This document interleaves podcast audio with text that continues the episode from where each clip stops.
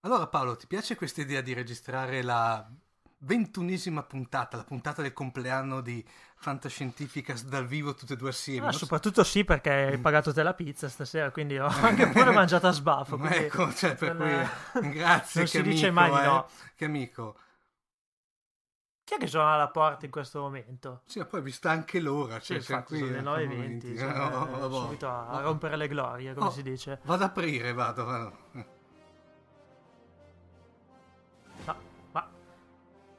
Il professore! Sore! Siamo morti. La resistenza è inutile. Vi ho beccato, cari miei. Che cosa pensavate di registrare lo speciale di Fantascientificast? Puntata 21. Team up su Battlestar Galactica con me relegato sulla Resurrection? Eccomi qui. Eccomi qui. Preparatevi al peggio.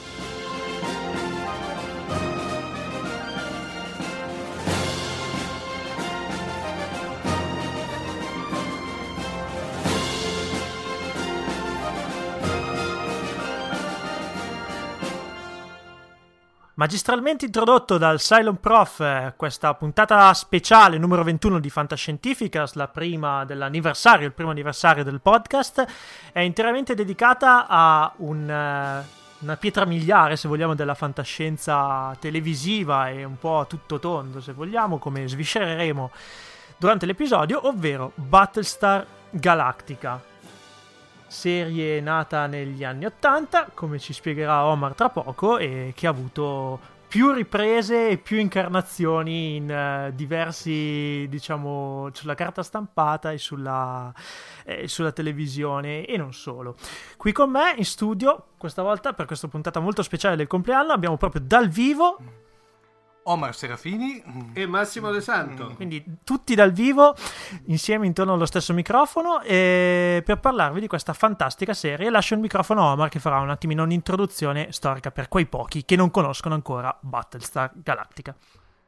Dunque, mm, mi, mi- mi trovo a parlare, diciamo, di un argomento che è molto variegato, no Paolo? Eh, direi che mm, per quanto mi riguarda poi tra l'altro la mia, la mia fetta di, di trasmissione, io volevo introdurre quello che era Battlestar Galactica, però vista da quella che è la, chiamiamola, potrebbe essere il corrispettivo della serie classica di Star Trek di Battlestar Galactica, cioè il, il Galactica, Battlestar Galactica originale degli anni 80. Eh, diciamo che mm, il, il là a Battlestar Galactica come serie è stato il grosso successo di Guerre Stellari ottenuto nel 77.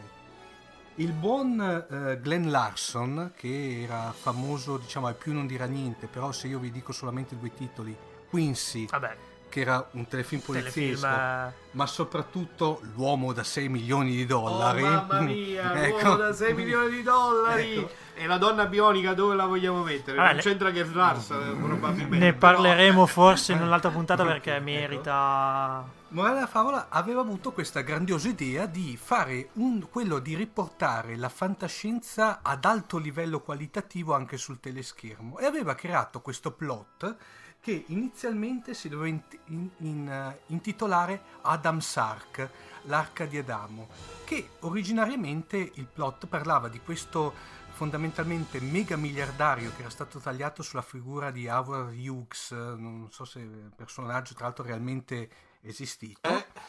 che eh, in un futuro non tanto, non tanto remoto ma molto prossimo, in cui la Terra ormai era destinata ad una lenta ma progressiva estinzione, aveva radunato in un deserto tutte le maggiori menti del, del pianeta, cioè aveva invitato tutti i vari scienziati in questa sorta di summit.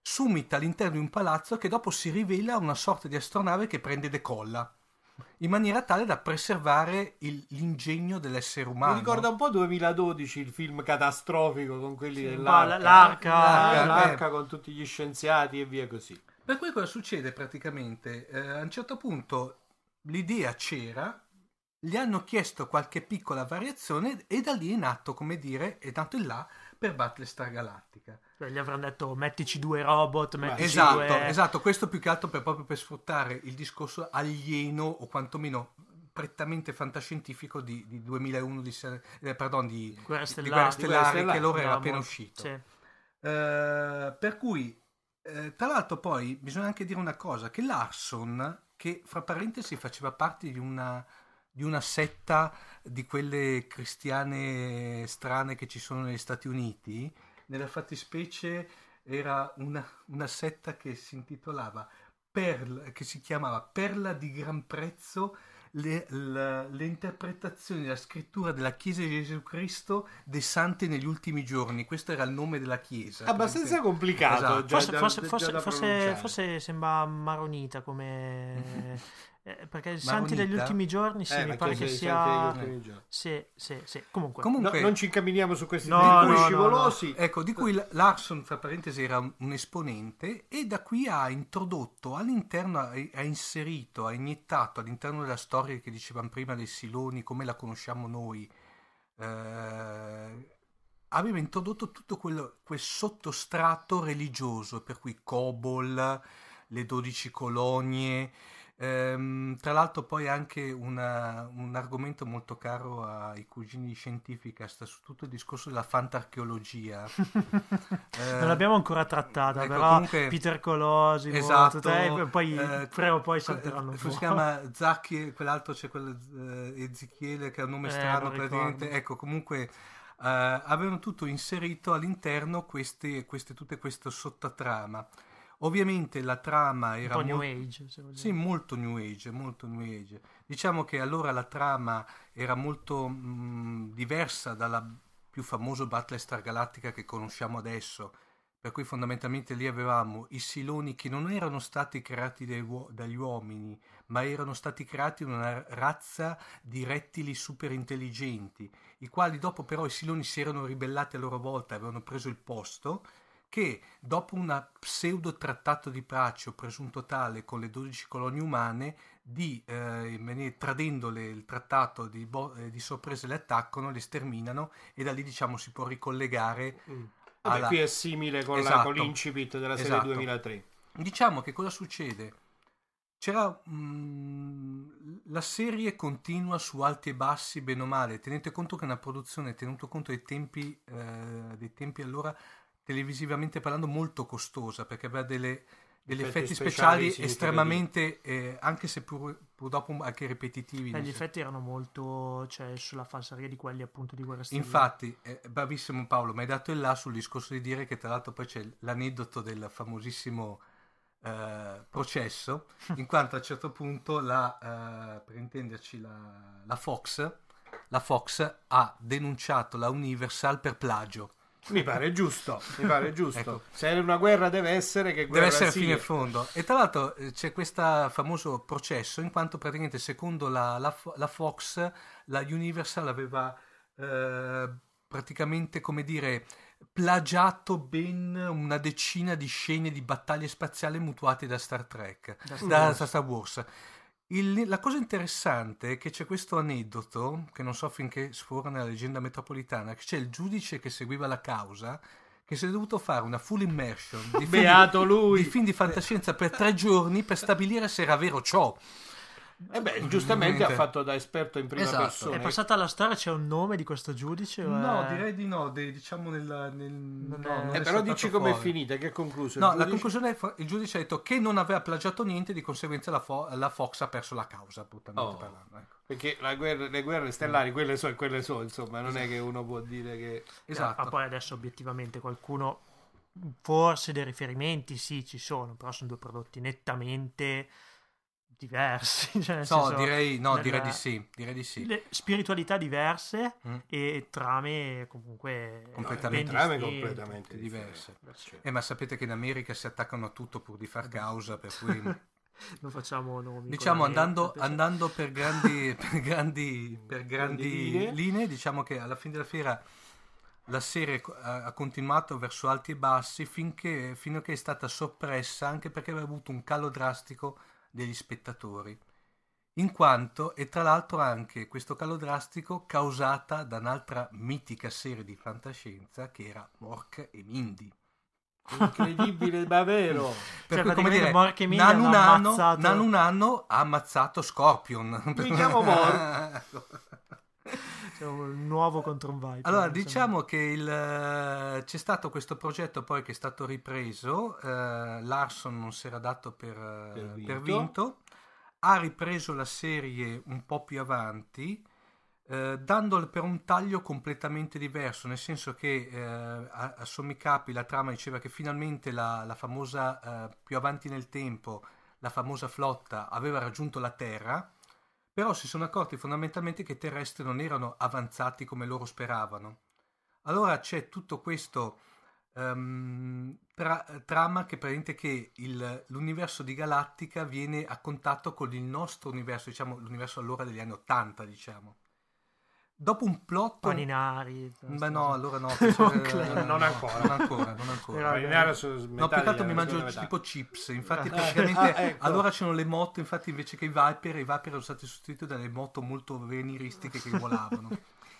Diciamo che il pilot era partito benissimo di questa nuova, diciamo, questo sequel di Galattica perché parlava di una sorta di.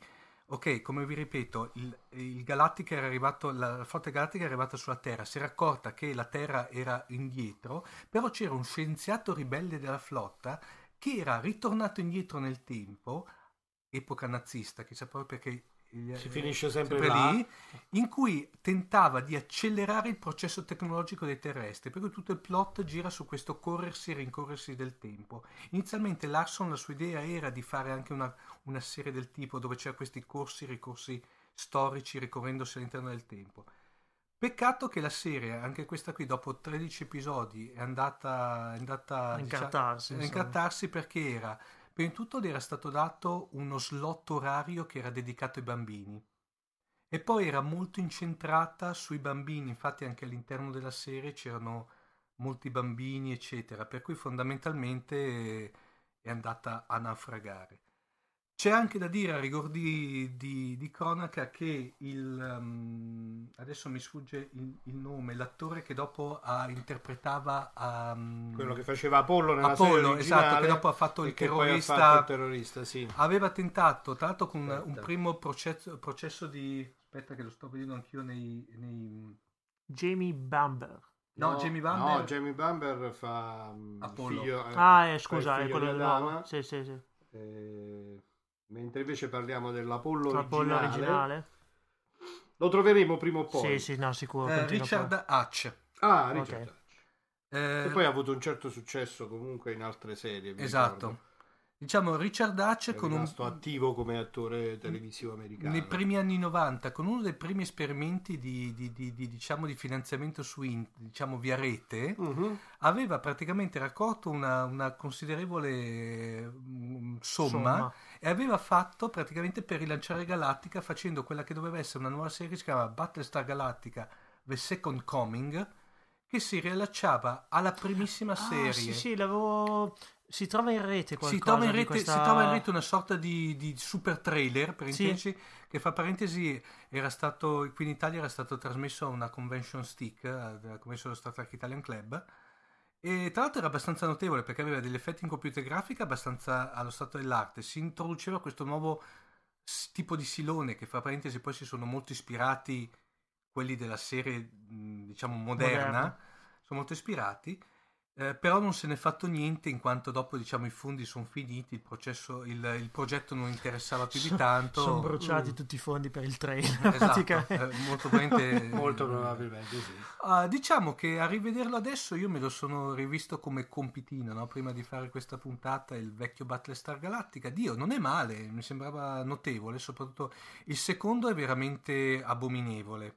No, ma la prima serie io la Questa ricordo, l'ho vista in diretta. Era, era diciamo, vera- negli- negli anni la mia notevole, vero? Era piacevole, era divertente, aveva Sì. un tono più scanzonato. Naturalmente, Mm. ecco, uno forse dei connotati principali di differenza tra la serie originale e quella, diciamo, degli anni 2000 è che la prima aveva appunto un tono di comunque ottimismo, Mm-hmm. era vissuta questa lotta, questi continui combattimenti Mhm. della flotta coloniale con i siloni, in ogni caso un po' alla cowboy, no? Con Apollo Esatto. Sì, sì. che faceva Starbucks che era eh, l'emblema del... sì, sì, era- anche perché poi appunto eh, Starbucks era mm, Scorpion. Scorpion era un uomo anche Sì. lui, quindi c'era questa Era coppia Sberla. eh, di A-Team. C'era sostanzialmente questa coppia di cowboy spaziali che con i loro Viper combattevano, mentre invece poi la reinterpretazione ispiratasi probabilmente al feeling dei nostri anni, dei nostri tempi, è molto più cupa Sì. da questo punto di vista. No? Sì, hai ragione, ma è, proprio più, è più solare, passami il È termine. solare perché riflette, Sì. credo, proprio Sì. lo spirito di quegli anni, no? Era una cosa comunque divertente. No, quello che Eh. tendo a sottolineare è proprio che a rivederla adesso, che la consigliamo di rivederla perché tra l'altro ovviamente non so se si può trovare in canali diciamo tipo DVD eccetera, e noi consigliamo sempre che ci si può rivolgere ai canali Paralleli. eh, paralleli, ecco, Paralleli, diciamo così. universi No, paralleli. no, comunque, Esatto, comunque si trova Si trova, tranquillamente no, si su trova, sì, Amazon. sì, ecco. eh, Credo che l'abbiano anche rimasterizzata. Sì, eh. Direi che tra l'altro aveva avuto anche un seguito. Ha Infa- avuto un rilancio soprattutto Sì. col grande successo della serie della del seconda- 2003. Tra l'altro una cosa che non ho detto quando c'è stata diciamo che la- la- la- il primo pezzo è stato eh, stron- eh, troncato, la casa, la- la- l'emittente ha ricevuto simil Star Trek una serie di, Di proteste. proteste perché era stata addirittura i piloti, dei piloti mi pare dell'aviazione americana avevano ribattezzato le F-16 Viper Mm. Perché praticamente per omaggio, per alla- omaggio al e direi caccia. che a vederla adesso è stata forse il primo esempio, secondo me, di fantascienza televisiva, però fatta con l'ottica cinematografica, cioè Mm. con effetti speciali di un livello qualitativo estremamente Alto. elevato. Mhm. Cioè non abbiamo, anche se dopo però, ovviamente pagava il fatto che questi effetti qui erano fin troppo ripetuti. Io eh, mi ricordo la scena del Viper che atterrava. Che atterrava. È sempre eh, uguale. È sempre quella. speculare, era sempre Sempre quella, cioè, Eh, eh, però- dai, parliamo sì. degli anni 80, 1978. La gente si 79. accontentava anche forse Sì. un po' di più. Beh, dico, era anche proprio complicato da... da Però veramente adesso rivedendola col seno di poi direi Beh, veramente adesso la- la- cioè, senza lamentarci troppo, la scena degli ala X di X-Wing che si avvicinano alla superficie della morte nera, anche quella era un copia e incolla almeno due o tre volte. Sì. cioè, adesso, però nessuno si lamentava all'epoca, capito? No, beh, riuscive comunque a trasmettere appunto questo spirito, Sì. no? questa questa atmosfera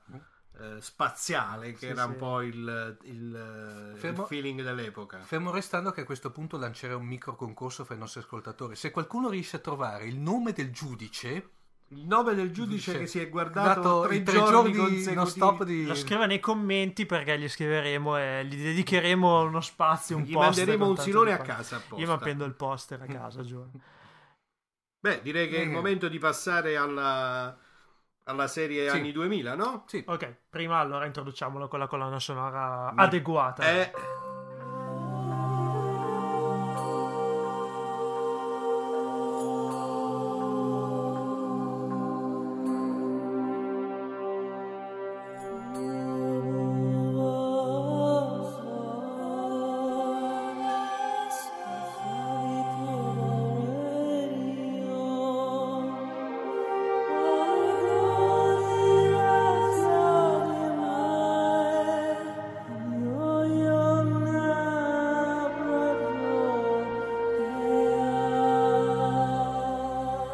anni 80 facciamo un salto nel 2002 alla rispettabilissima e magistrale, oserei dire, rieditazione di Battlestar Galactica di Ronald D. Moore, già autore di Star Trek, che praticamente ha reinventato il telefilm degli anni 80 e ha tirato fuori qualcosa che penso risuoni ancora negli- nelle orecchie, nei cervelli e negli occhi di, di tutti gli appassionati di fantascienza, anche in Italia perché è stata trasmessa integralmente in Italia. E prego, sa- professore. sarà mica un caso che mi chiamo Cylon Prof. Cioè, eh, scusa, sarà mica capitato per caso. Eh, come io me la sono, eh, faccio una promessa, io me la sono vista tutta in inglese, non ho visto mai la versione E hai italiana. fatto benissimo. Infatti sono già saltate fuori un paio di discrepanze. Hai fatto benissimo perché sappiamo tutti che eh, evidentemente il passaggio dall'originale alla traduzione fa comunque perdere qualcosa. nonostante Anche se devo dire che non è, stato- non è stato male, io l'ho visto, ahimè confesso, tre volte, una volta in italiano, la prima volta quando l'hanno, tras- l'hanno trasmessa eh, su, Sky- su Fox, credo, Sì, su Fox. Fox. Eh, la seconda volta quando ho cominciato a capire che i tempi di traduzione erano molto lunghi, poi mi sono procurato tutti gli originali inglesi e quindi ho visto la quarta stagione, per esempio, l'ho vista prima in inglese, poi me la sono ho fatto un'antologica comprando il cofanetto e me la sono rivista tutta Poi col doppiaggio in italiano. passata da poco anche su Rai 4 Eh, Rai 4 sì. non, non, ne sono sicurissimo, ma ti credo perché Rai 4 fa un, spesso un lavoro mm, di recupero, di fantascienza. Sì. Rai 4 sta eh. prendendo quello che una volta era un era il canale Jimmy, nei cuori di ecco. tutti noi, che tristezza. E allora, venendo alla nostra Reimagination, eh, è stato effettivamente uno shock perché ehm, appunto una serie che comunque era rimasta nell'immaginario collettivo, insomma questa di Galactica, no? era una di quelle serie che in ogni caso veniva alla memoria degli appassionati di fantascienza, che come dicevamo un attimo fa era stata comunque una bella serie, almeno nella sua eh, nella prima release, nei primi episodi, eh, e viene riimmaginata completamente in un'atmosfera che appunto riflette probabilmente, ahimè, il passaggio dagli anni 80 al 2000, che è un passaggio in cui è tutto più cupo, sì. eh, tutto più... sicuramente eh, c'è anche una interpretazione magistrale eh, dello spessore umano dei personaggi che ovviamente negli anni 80 non c'era, non li, molto spesso erano Piatti. bidimensionali, no? Erano appunto, come dicevamo prima, erano dei cowboy. Max, dicevi cupo, se non mi ricordo male qualcuno ha detto che è stata pesantemente influenzata dai fatti del 2001. Cioè eh, certamente, del... probabilmente sempre... Non mi dove l'ho letto. In realtà cosa... dobbiamo dire che dopo il 2001 stento a identificare una sola serie televisiva mm. che in qualche modo non sia stata ricondotta a questo nuovo clima di mm. tensione, no? a questo clima di eh, di terrore a questa appunto atmosfera cupa in cui sono andati in frantumi un po' i sogni soprattutto degli americani no? di questa immagine di superpotenza buona e via così. Eh, in ogni caso voglio dire da un punto di vista appunto televisivo cinematografico di appassionati di fantascienza eh, il, il Battlestar Galactica del 2003 di Ron Moore è un assoluto capolavoro dal mio punto di vista eh, l'ambientazione viene eh, spostata diciamo eh, a riprodurre quello che è il clima di una vera guerra quindi in qualche modo no, si, ricon- si, ricongiunge con quel fascino dell'ambiente militare dove viene fuori tutta la fatica, lo stress, la capacità di fare la squadra eh, che fa la differenza tra la vita e la morte in uno scenario di guerra e dobbiamo dire magistralmente gli sceneggiatori tratteggiano una serie di personaggi che questa volta invece sono profondamente, fortemente tridimensionali.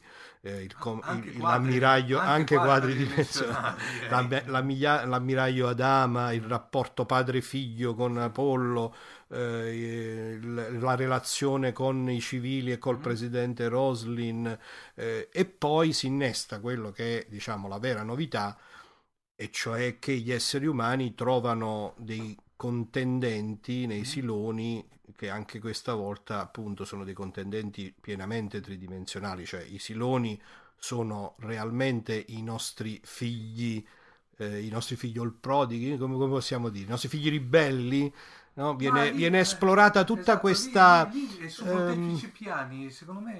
Ehm, perdone, eh, vai, vai. Una cosa secondo me interessante nel nuovo, ba- chiamiamolo nuovo per nuovo Battista Galattica, oppure nel Battista Next Generation, mi piace questo...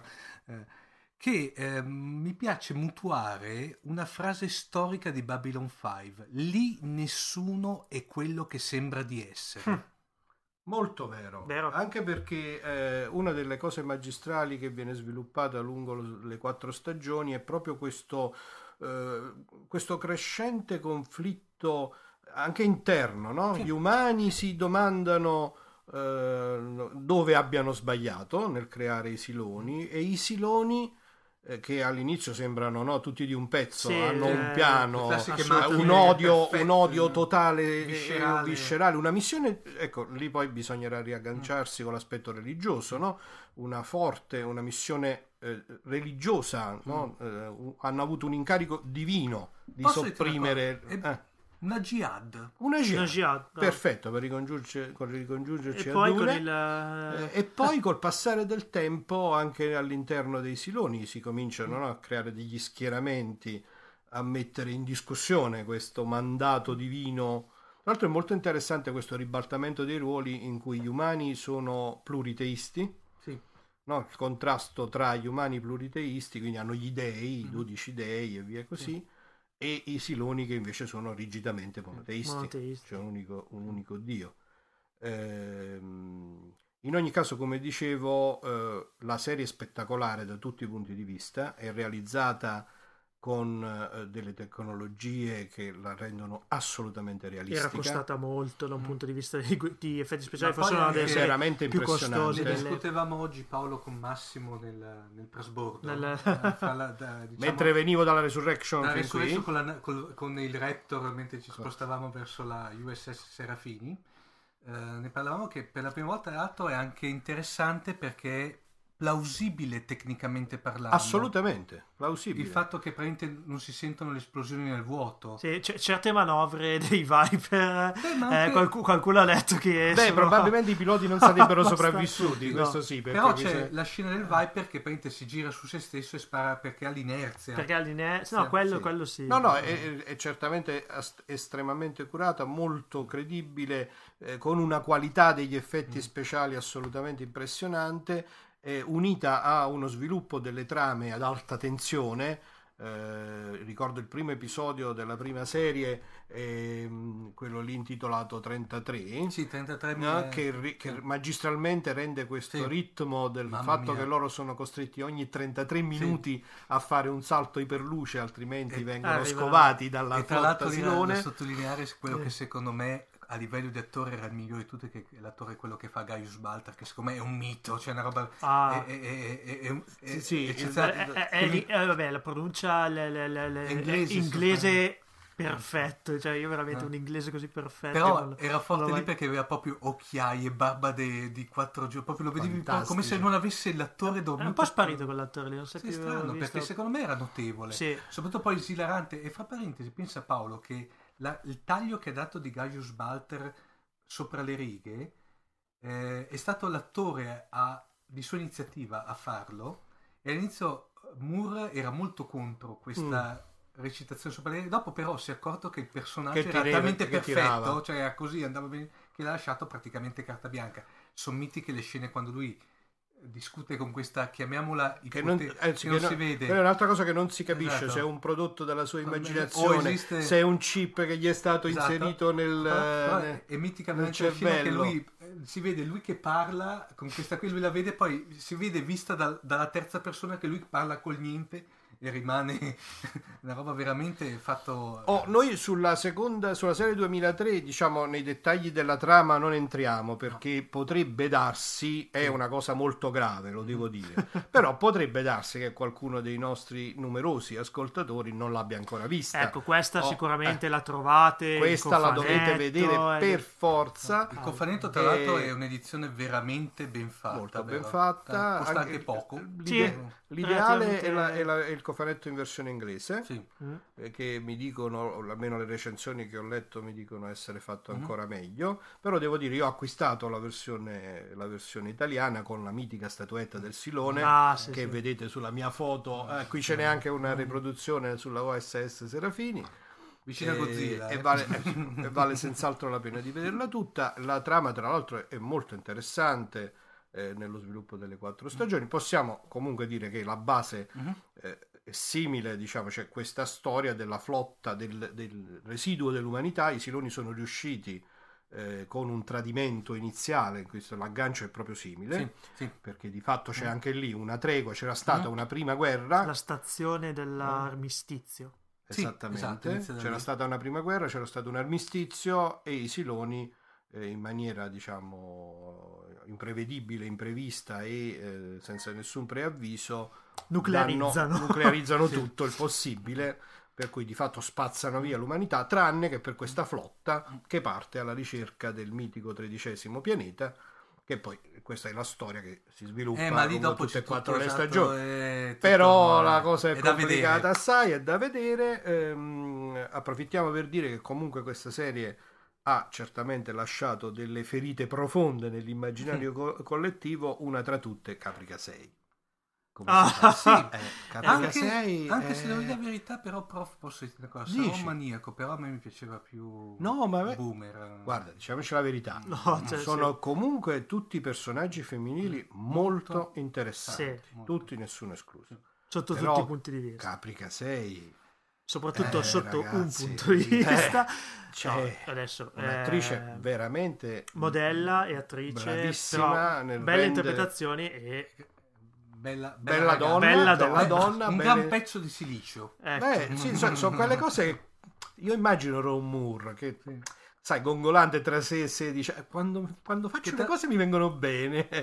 Perché effettivamente è una scelta del cast. Sì, no, molto, veramente notevole. Tanto poi con eh, Olmos, il, Edward che fa- Olmos, che, il- mamma mia, è magistrale, da pelle Sì, d'oca. sì, Che sì. ver- Che tra l'altro era sparito praticamente Sì, dai tempi di su- Miami Vice. eh, c'è stato un buco temporale, è stato E ritirato probabilmente è stato ripescato dopo. E la, che la- l'attrice che faceva la Roslyn, adesso mi sfugge il nome, Eh, che non si vedeva da anche- balla con i lupi praticamente. Sì. E non- anche lei molto. Dobbiamo dire un cast Azzeccatissimo. interessante, Azzeccato, sì. azzeccato. E gli sceneggiatori sono stati davvero capaci di rendere interessante l'intera serie. Tra l'altro, io ho condiviso molto la scelta di chiuderla con la quarta stagione Sì, perché, la storia si era sviluppata bene. e- È una delle poche serie ultimamente, Massimo, che secondo me ha proprio un inizio e una fine, ma una fine Esatto. non posticcia, proprio una fine pianificata come fine. Ron diciamo- Moore ha dichiarato che aveva in Esatto. mente fin dall'inizio. Insomma, io non ci, non ci giurerei Mm, che no. aveva in mente quattro Diciamo che, che, non tre. potrebbe essere paragonabile, scusate se la ripeto, a un Babylon 5 che era concepita con un inizio e una Veramente fine. no. Perché alla fine, se vogliamo, un pelo tirata adesso, siamo obiettivi. Sì, la- Però non come ultimamente certe serie che si vedono non ultimamente. mal fatta, però Diciamo, non, non con un finale stile per intenderci Enterprise, che veramente No, hanno ok. rovinato tutto. Eh un- vabbè, dai, non non facciamo paragoni insani. Enterprise è una cosa che meglio Una- non nominiamo. Eh, invece, dovremmo farlo. tornando a noi, ehm, appunto, cast eccezionale, eh, tutte le tematiche classiche della fantascienza interpretate magistralmente in ambito militare. eh, anche appunto come dicevamo molta credibilità delle soluzioni tecnologiche alcuni temi contemporanei no? i siloni che eh, eh, diventano assolutamente identici agli esseri umani quindi il cyborg e la biotecnologia Mm. eh, che diventa un interrogativo sulla natura dell'umanità, Sì. sulla differenza, qual è la differenza tra un essere umano e un essere che gli somiglia in tutto e per tutto ed è indistinguibile al punto che gran parte dello- degli sviluppi della trama stanno proprio, stanno proprio nello scoprire chi è il silone nascosto tra di noi, no? Esatto. Ah, tra l'altro una, simpatica- un simpatico ricordo, all'epoca la cosa ebbe tanto successo che ci ho ancora conservata sul telefonino, uscì un'applicazione, un'app che adesso vado a mostrarvi, lo posso mostrare solo a loro qui in diretta, ai nostri ascoltatori mi crederanno sulla parola, Cylon Detector. L'avete mai Eh, visto? Ah, C'è il forse- Cylon Detector che ti scattava la foto, Mhm. eh, adesso ti scatta la foto e ti riconosce come umano, come silone. Oh, fantastico, lo Eh, diretta. purtroppo non funziona, no, No.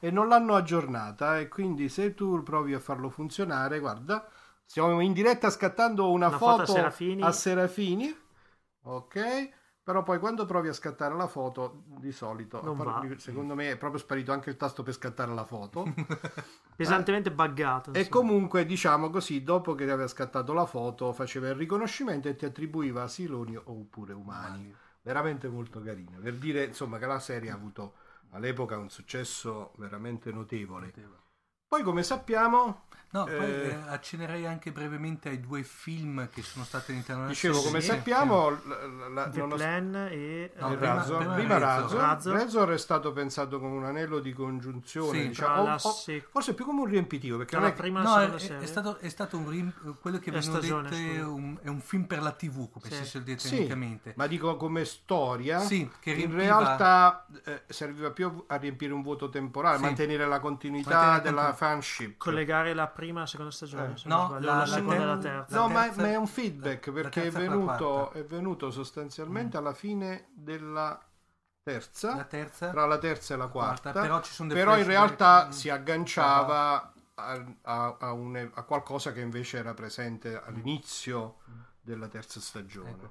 Di- Diciamo Eh, che comunque, per intenderci, riprendeva comunque Sì. la storia del, diciamo, di quella ammiraglio, non ricordo la, il nome. la Milan, la Kane. Kane, Sì. La Milano Kane. Ma poi anche e Che- soprattutto la, la cosa più importante in quella serie che vengono riproposti i siloni originali, originali quelli Ah, della sì, serie quella montagne. serie con eh, tanto di Raptor a tre posti. Esatto, nella- e si vede una flashback, una dama giovanissimo praticamente quando combatteva la cosiddetta prima guerra silone. Infatti, qui si aggancia una cosa che poi è stata Mhm. ripresa, e cioè il fatto che c'è un prequel, no? Perché Sì. appunto la nuova serie comincia, Mhm. come dicevamo, con la rottura di un armistizio.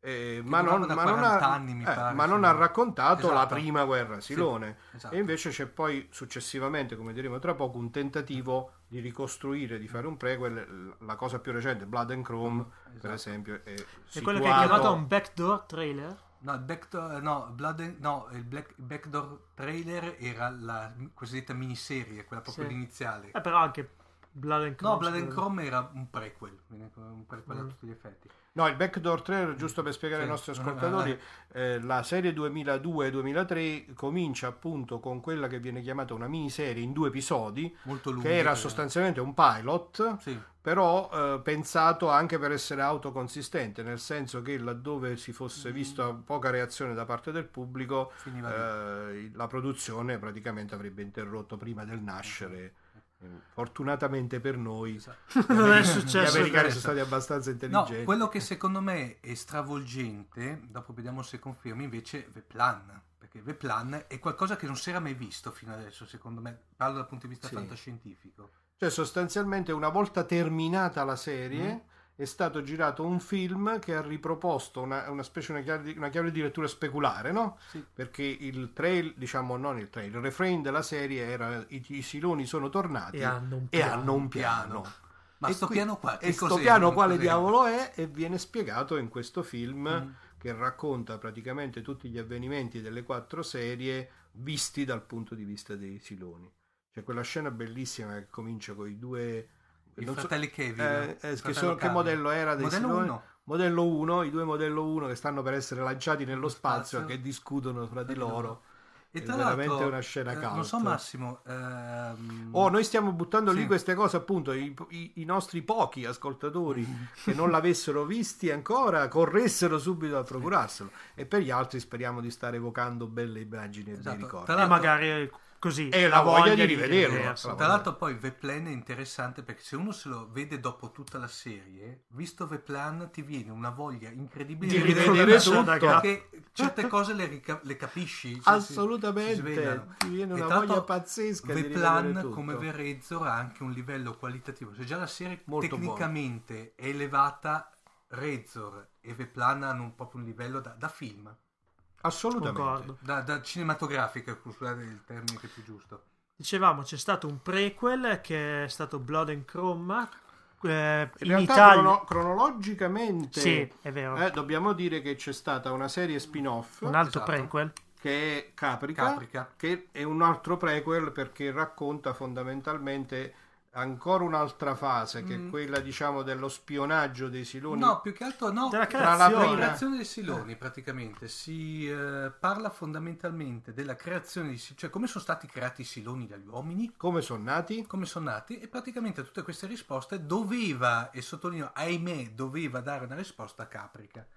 Purtroppo Caprica è una serie che ehm, ha avuto poca fortuna ha avuto poca fortuna, forse per due, secondo me per due motivi, ehm, ragazzi. Prima di tutto perché era troppo cerebrale, in effetti è una serie abbastanza complessa, forse perché ehm, parla metafore religiose, psicologiche, viste su diversi piani, nel senso che secondo me era, è brutto dirlo, troppo intelligente, passatemi il termine. Cioè il classico eh, persona che torna da lavoro la sera, Esatto. se vuole mettere, non, non No, riesce ce a fa, non ce la fa, non ce la fa, no, ma in effetti è veramente complicata seguirla. In seconda battuta l'hanno accusata che, come tutte, ahimè, le se- gran parte delle serie di fantascienza ultimamente, era troppo una sorta di, alla fine della fiera, fouilleton familiare, poi alla fine della fiera. Per cui Beh, si questo pagava... però non è tipico La casa della prateria. eh, Esatto, poteva... cioè che era andato a scivolare un po' troppo Esatto, sull'aspetto po' famiglia Mi viene, mi viene in mente Massimo per fare un paragone increscioso, però per rendere l'idea come poteva essere irriverente Terranova. Eh, lo sapevo che avresti Eh, detto ecco, Terranova perché Ah! Terranova altra, altra, Dolore, altra cosa dolore. che avevo qui comunque al di là di tutto come succedeva fondamentalmente parla della come ripeto della- di tutta la storia della creazione dei siloni Eh, solamente che anche lì eh, all'undicesimo episodio hanno ben deciso che il dodicesimo era l'ultimo. Per cui c'è questa chiusura con questo episodio doppio, il dodicesimo è un episodio doppio, cioè Mm. doppio. Beh, gli hanno dato almeno un'ora di Esatto. tempo in più. Eh, spiega tra- ancora lì, però in effetti si cominciano a, bene o male se lo si vede, io consiglio di vederlo dopo aver visto ovviamente Galattica, perché si riesce a capire il perché i Siloni erano monoteisti. Questo già è un punto importante. È importantissimo. Il perché i siloni sono stati creati e perché da un certo lato si intuisce perché dopo si cominciavano a comportare in una certa maniera. La, eh, la serie è veramente godibile, tra l'altro poi si trova anche tranquillamente in italiano perché è uscito un cofanetto, si Mm. trova tranquillamente in DVD. Secondo me, come vi ripeto, eh, era una serie che poteva avere un futuro, però ovviamente parliamo adesso di un mercato televisivo, ne parlavamo oggi con Massimo, Eh, americano. che sta cambiando. Sta comunque. cambiando, per cui se la serie dopo 10 episodi non fa il botto, praticamente viene È tagliata. morire. Io infatti mi immagino al giorno d'oggi serie come Star Trek, serie classica, non l'avremmo mai vista. Perché visto che a suo tempo, quando era uscita, aveva Già il pilot era andato già una parlato catastrofe. male, per cui praticamente... No, beh, beh, beh, è un po' discutibile, però in effetti troppo cerebrale oggi non, non No, non ma tira, più che altro è il fatto che non, hanno, non danno tempo al fatto una serie di decollare, cioè una serie di fantascienza di quei livelli, secondo me Paolo ha bisogno di un attimo di rodaggio, non puoi pretendere che dopo otto episodi ti faccia un botto. Forse è molto più Hollywood orientata al rientro di capitale Immediato. Vabbè, ma come questo lo, lo vediamo anche nel- nell'industria Sì, cinematografica, col continuo riproporre di Comunque è eh, una... remake piuttosto che Esatto. sequel. Sì, sì, piuttosto- Cerchi dai, proprio eh, la- cioè, La- il capitale fa. È sicuramente Eh, una di quelle serie che alla luce dei fatti da rivalutare e comunque consiglio vivamente di vederla dopo aver visto il Gal- la serie di Le quattro stagioni Eh, di certo, Galattica certo. Dal sicuramente. 2002. E i film. E i film. E non ci scordiamo i film. Dopodiché, improvvisamente, in tempi recentissimi, Fine 2012. ad agosto, no? O no, settembre? no, sette- no, no, era era novembre. Ah, sai. novembre addirittura, Novembre colpo di 2012. scena, Sci-Fi Channel. Che cosa fa? Insieme a Machinima, che è questo canale YouTube, sito internet di anteprime, Ti produce propone Blood and Chrome.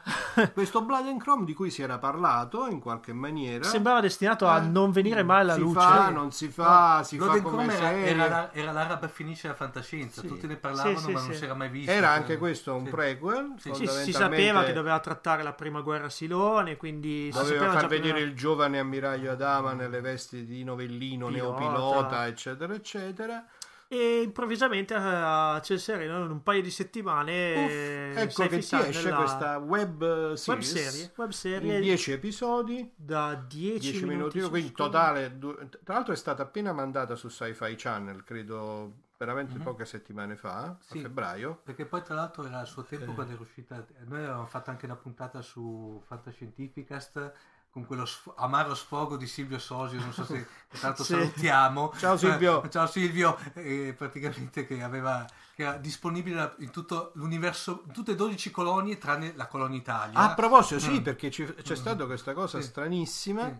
E cioè che appunto la web series era visibile gratuitamente su internet dovunque tranne che in Italia Io, io che fortunatamente si pensava fosse per il fatto che era stata opzionata in qualche maniera da uno dei nostri capito, canali satellitari capito. ma alla data attuale Non di si- questo non si ha traccia non è ancora capito. eh, nel senso, beh non è stato difficile vederla comunque mm, non è stato difficile con un minimo di di buona volontà buona volontà anche in Italia. alternativi, eh, Io sono riuscito a vederla i- dalla Francia perché mi ero appena trasferito, quindi nessun problema. eh, e anche qua, eh, anche autoconclusiva, se vogliamo, anche in questo Sì. caso, per quello parlo di backdoor Sì. eh, pilot. o Comunque, Sì, è sostanzialmente un film è un episodio alla fine dura due ore che no? du- poi sì, praticamente mostra la prima vera missione del giovane ammiraglio Adama e introduce già qualche elemento che fa l'occhiolina alla serie del 2002.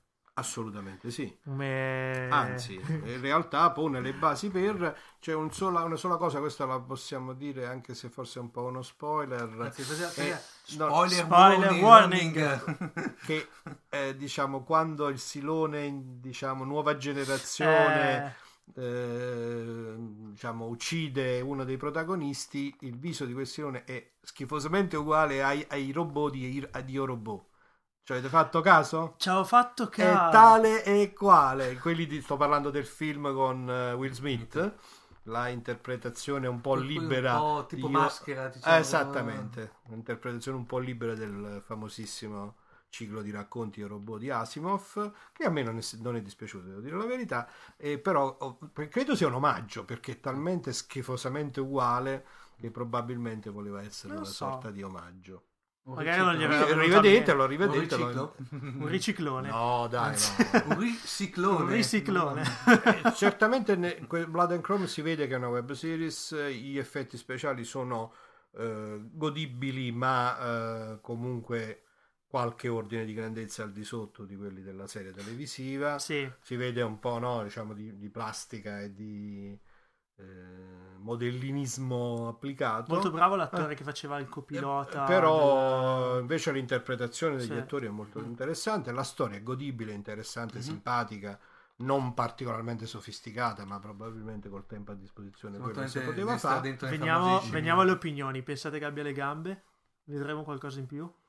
Eh, ma io come Cylon Prof che posso dire? La resistenza è inutile, dobbiamo vedere qualcosa in più, speriamo. Ad oggi non si sa nulla sul futuro di questa serie. No, io mi auguro di sì. A questo punto direi che io Manca, eh, una serie Manca. di fantascienza. Manca, ma, ma perché ragazzi, cioè, vediamolo anche da questo. Secondo me è stata ehm, Battlestar Galactica e può essere, tra l'altro, anche solamente la tecnica di ripresa. Ragazzi, quelle atmosfere claustrofobiche, la, la telecamera che girava intorno, Ambienti ambienti piccoli, piccoli, corpi eh, sudati. cioè una roba sporca, ecco, ma Esatto, sporca eh beh, senso, sì, cioè, rendeva proprio questo, questo ambiente cioè, sporco della guerra. Abituati a- a- alle atmosfere assettiche di, di guerre stellari O di Star O di Trek. Star Trek, sì. no? che era tutte sembra una Certo. sala operatoria in Cioè, confronto. eh, sì, Lì praticamente certe scene, e tra l'altro poi devo dire la verità, anche, eh, scusate se tocco l'argomento, scene anche abbastanza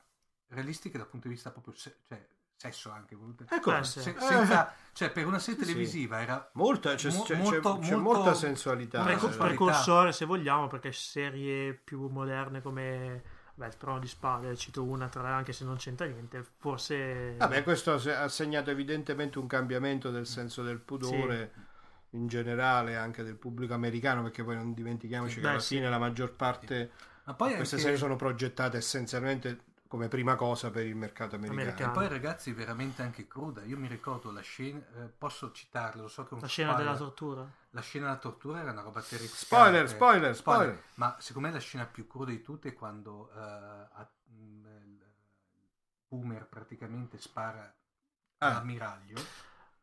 Eh vabbè, certo.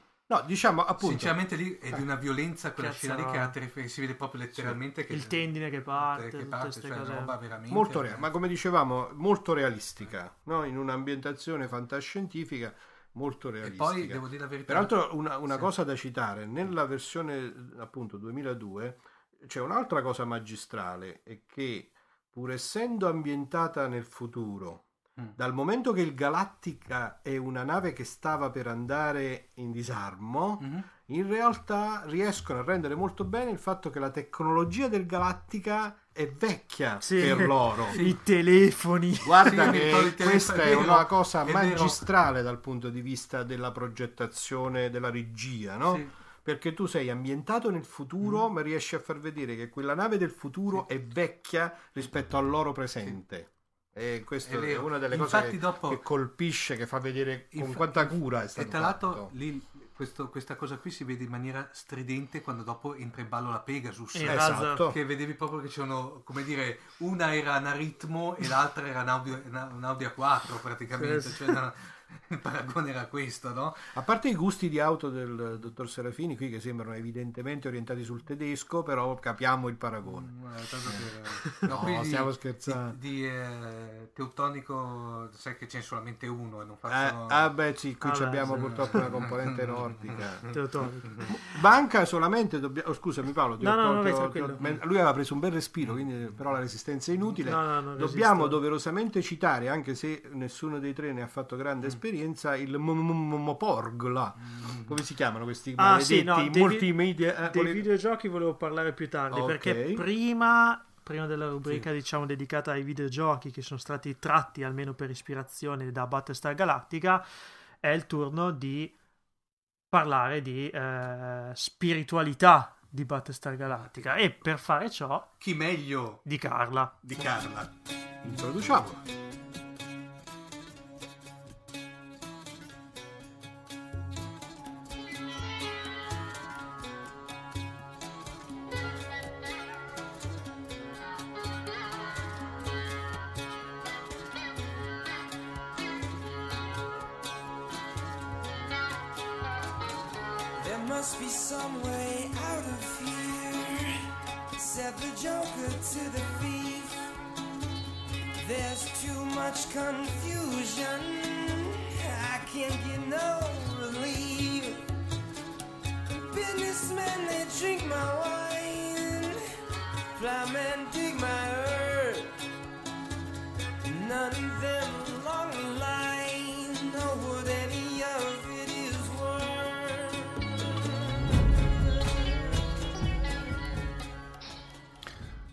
come accennavamo, uh, accennavamo che uh, Battlestar Galactica in tutte le sue espressioni è una saga che pregna di quello che è tutto il discorso uh, religioso, spirituale.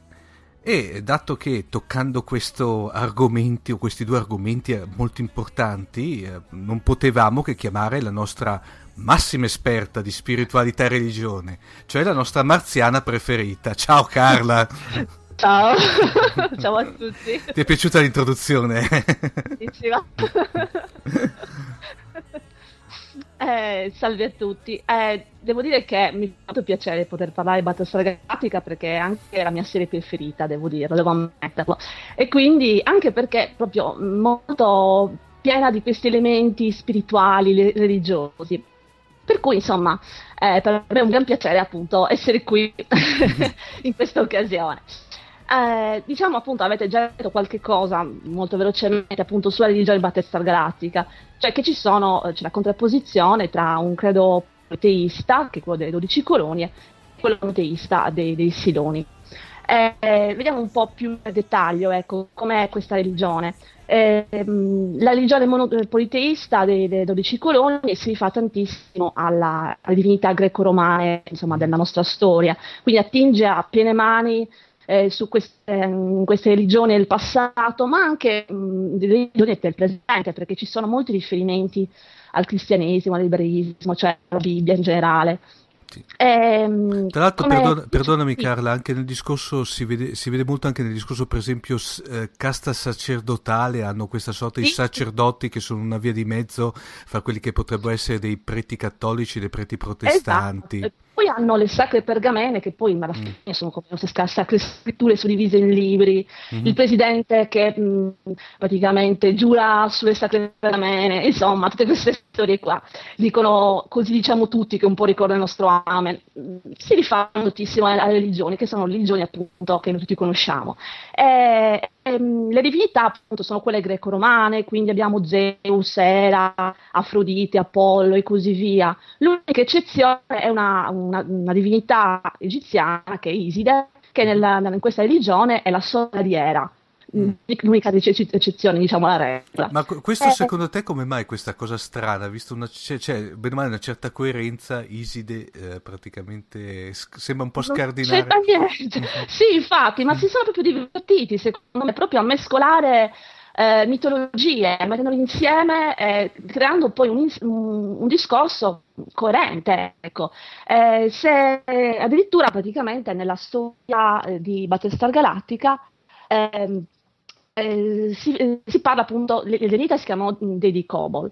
Eh, eh, Scusa, ma non ti sento più. No, no, ci sono, ci sono. Ah, okay.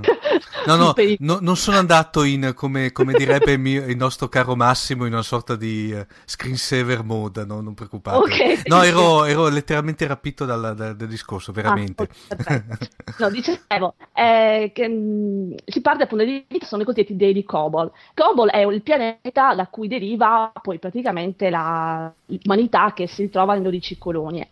E sull'origine dell'umanità mh, non, un, non, ci sono delle informazioni chiare, sono delle informazioni che vanno appunto eh, a che fare col mito, con la religione. Infatti le stesse sacre pergamene raccontano questa storia dell'esodo da, da Cobo dopo una guerra ben definita, mm-hmm. in cui una divinità eh, si, è, si, è, voluta ergere al di sopra delle altre, una divinità gelosa, mm-hmm. e, e quindi ci parlano di un Cobo quasi paradisiaco in cui eh, gli uomini e gli dei vivevano in armonia, un po' che ci ricorda il giardino dell'Eden, diciamo, sì. ecco. Tra, Ma, tra, l'altro, secondo me, questo aspetto di questa voluta fumosità del passato dell'umanità, che secondo me è uno degli aspetti più belli della serie, perché dà abit, abit, uh, ambito a una serie di, di, di, di supposizioni molteplici, no? Eh, è una delle cose più belle secondo me. Eh sì, ma poi diciamo che si chiama poi a quelle che sono le religioni del passato, perché questa ehm, fumosità esiste già proprio nella religione greco-romana, nella religione egiziana, cioè esiste sempre, perché non si conosceva l'origine proprio dell'umanità, allora si andava di fantasia alla grande. E, e, questo è poi quello che riguarda appunto le, le 12 colonie. E poi ci sono appunto i Siloni. I Siloni sono monoteisti. I Siloni creano un unico dio, eh, che ha creato l'uomo mh, mm, e che l'uomo appunto poi ha creato i Siloni. Però secondo i Siloni eh, la creazione dell'uomo è stata una creazione fallita e così i Siloni vogliono sostituirsi adesso, cioè distruggere e sostituirsi adesso. Il loro le loro azioni sono quasi di una crociata, quasi cosa ancora una volta. Eh, solo che è un problema, non riescono a, mh, mm, a avere figli in maniera biologica eh, e questo va contro i comandamenti di Dio, infatti stanno cercando appunto di essere in grado di moltiplicarsi in maniera biologica. Eh, e questo culto dei Siloni monoteista ha delle origini nel passato che vengono appunto narrate all'interno del, del sequel che è appunto Caprica, eh, scusa, del prequel che è Caprica. Infatti Caprica, mm, mm, abbiamo appunto la storia eh, 58 anni prima della caduta di Caprica. Eh, la religione principale era appunto quella delle, degli dei di Cobol, però c'è una setta monoteista chiamata Chiesa Monade, eh, al cui interno eh, era un gruppo addirittura terroristico, i dell'unico, che appunto aveva un unico dio. Eh, e all'interno di questo gruppo terroristico c'era il personaggio di Zoe Greystone, che è la figlia dell'inventore di Siloni, Daniel Greystone la quale muore proprio in uno di questi attentati con eh, una bomba che fa scoppiare un treno, che ci ricorda molto l'attualità, diciamo. Sì. Eh, sì. Ahimè. Eh, questa, ahimè, sì. Eh, e questa Zoe Greystone aveva creato una sua copia digitale nella, nella, realtà virtuale, un suo clone però appunto digitale, uguale letto per tutto dal punto di vista diciamo, della coscienza, per così dire. Eh, e suo padre, che poi aveva scoperto questo clone, aveva avuto la bella pensata di, di inserirlo nel suo primo eh, prototipo di silone sì. perché non riusciva a farlo funzionare. Insomma, ci mettiamo dentro. è una bella pensata. No, tra, tra l'altro, poi lì c'è tutta la sottotrama di come fa a inserirlo, che si eh, va oh. praticamente sullo spionaggio industriale, eccetera. Veramente. Sì, sì, è bellissimo, è mm. stupendo, mm. veramente. E così appunto la religione dei, dei Siloni alla fine deriva da questo credo di, di Zoe Greystone, tant'è che alla fine di Caprica si vede proprio che c'è la sorella eh, Clarice che eh, parla ai Siloni dicendo loro che sono si figli di Dio, che erano stessi figli degli umani, e infatti poi loro si ribelleranno. e quindi quest- l'origine è questa, diciamo. Ecco, perdonami Carla, eh, prima di andare avanti, una domanda così a botta calda. Ma te, Caprica, eh, ti è piaciuto? Ti dispia- diciamo, era una serie che gira- poteva avere un futuro? Eh... Non lo so se poteva avere un futuro che comunque forse è bella proprio perché hanno tenuto tutto rinchiuso in una stagione. Non so se allungarla ancora sarebbe servito, però mi è piaciuta tantissimo, devo dire. No, devo dire tanto... È una di quelle serie che secondo me sono in maniera ingiustificata l'hanno chiuse dal mattino, cioè senza, sì.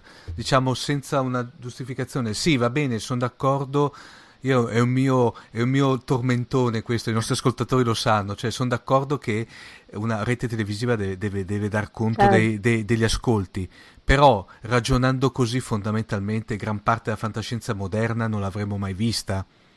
Infatti, sì, ma poi sai cos'è? Che chi veniva da Battlestar Galactica si aspettava qualcosa di diverso, Capri è molto diversa da Battlestar sì. Galactica. E, eh, no, e quindi un po' e più lenta, tante cose del genere. Sì, Però poi, forse troppo, diciamo che è troppo, troppo poco fantascienza, molto più umana. Sì, È vero, molto più umana, per mi è piaciuta tantissimo. E tra l'altro, almeno per chi, per i pochi, spero, uh, ai nostri ascoltatori che non consigliamo vivamente di vederla perché vale ah, veramente la pena. Eh. Sì, anche perché si chiariscono tante cose, sì. insomma, si aprono nuovi orizzonti. Mm, ecco. Assolutamente. Perdonami se ti ho interrotto, però no, volevo no, proprio sapere a caldo. Una precisazione importantissima. eh, tornando al discorso, quindi ho fatto questa insomma descrizione generale. Adesso vediamo un pochettino qualche, qualche elementino qua, proprio per entrare nel merito del discorso religioso e del, del modo in cui la religione viene utilizzata all'interno della, della storia, della fantascienza. Diciamo che, eh, come stavi anche dicendo tu, anche nel caso di Capri, anche in Battlestar Galactica, ci sono eh, molti elementi eh, estremamente realistici e la religione è uno di, elementi, uno di, questi elementi, senza dubbio, nel senso che comunque c'è un richiamo a temi religiosi umani uni, universalmente noti, cioè si riguarda la storia, si riguarda l'attualità, eh, e questo è molto importante perché porta lo spettatore a medesimarsi all'interno della storia e quindi aiuta tantissimo la sospensione dell'incredulità. E questo eh, è uno dei, uno dei, motivi per cui spesso si utilizza la religione all'interno della fantascienza, soprattutto nella space opera, proprio perché aiuta l'immedesimazione, fa da ancora alla realtà.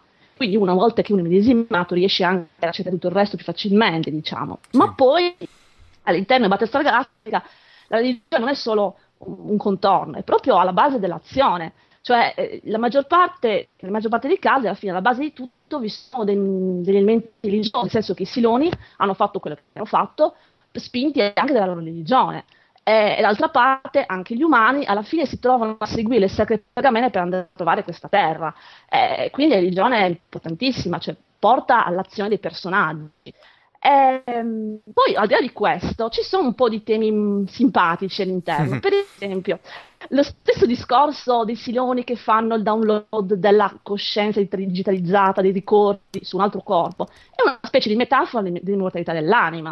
Sì. Tant'è che all'interno di Caprica c'è questo tentativo di assimilare due cose una sorta di inganno, per così dire, del, eh, di, di Sorella Carisse, del Solate dell'Unico, quello di eh, spingere eh, questi ragazzi al suicidio, farsi scoppiare con una bomba, dicendo che poi la loro anima finì, sarebbe finita praticamente in paradiso. In realtà volevano fare una copia e mantenerla nella realtà virtuale, che non è proprio la stessa cosa.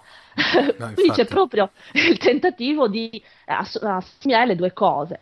Eh, e poi ci sono una serie di tematiche che un po' li ho citate prima, c'è il giardino dell'Edoen, eh, l'esodo, più che l'esodo, che anche se viene chiamato così, io lo rivedrei un po' come simile al discorso dell'arca di Noè, nel senso che Cobol viene distrutto da, dal male, dalla guerra, quello che è, e così tutti quanti vanno in queste astronavi, queste arche di Noè, mm. vanno in, a ricostruire di nuovo una civiltà. E poi, con la guerra con i, con i Siloni, di nuovo, e vai, si vanno tutti quanti quelli che sono salvati in queste navi a cercare appunto di ricostruire da capo la civiltà. Quindi sono richiami ad elementi biblici molto, molto, molto comuni e diffusi.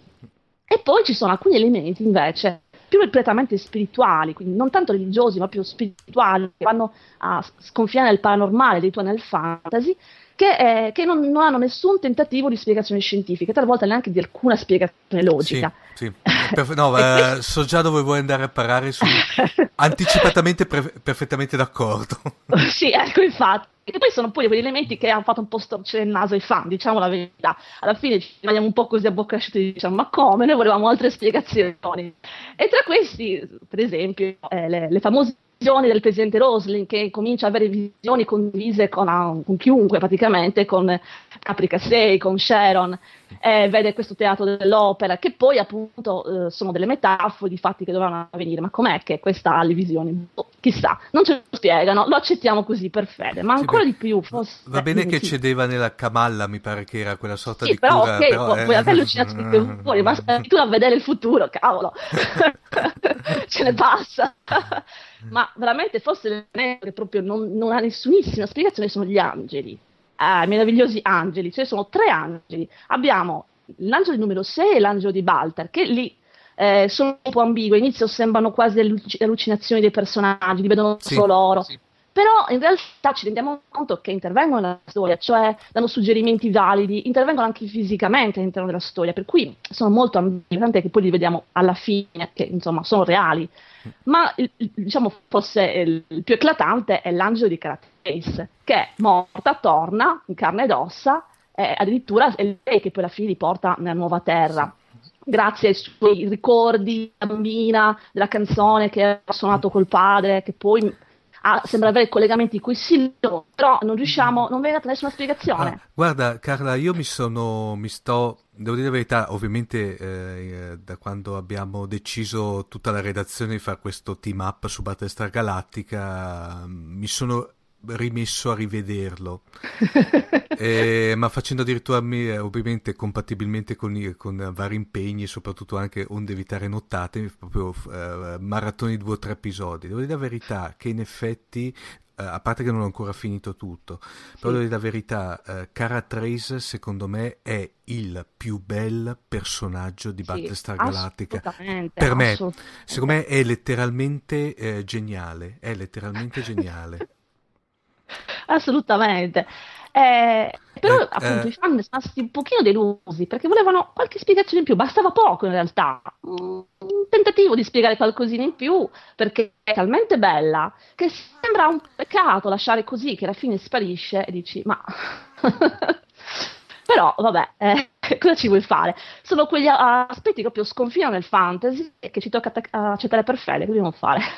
sì, infatti, infatti. No, ma poi tra l'altro è veramente un personaggio, sai che non riesco a capire se è un personaggio che era volutamente ritagliato così, oppure c'è stata, come si suol dire, una fortunatissima e meravigliosa serie di, come dire, di eh, eh, di cose non volute che hanno autocreato questo, questo Io credo la seconda. Io anche avuto... per me, anche per me, sai, perché Io ho avuto essere... il piacere di leggere il, con- il concept di Battista Gratica prima che venisse proprio prodotto. Mm-hmm. Ci sono delle cose che sono completamente diverse da poi come, come si è evoluta la storia.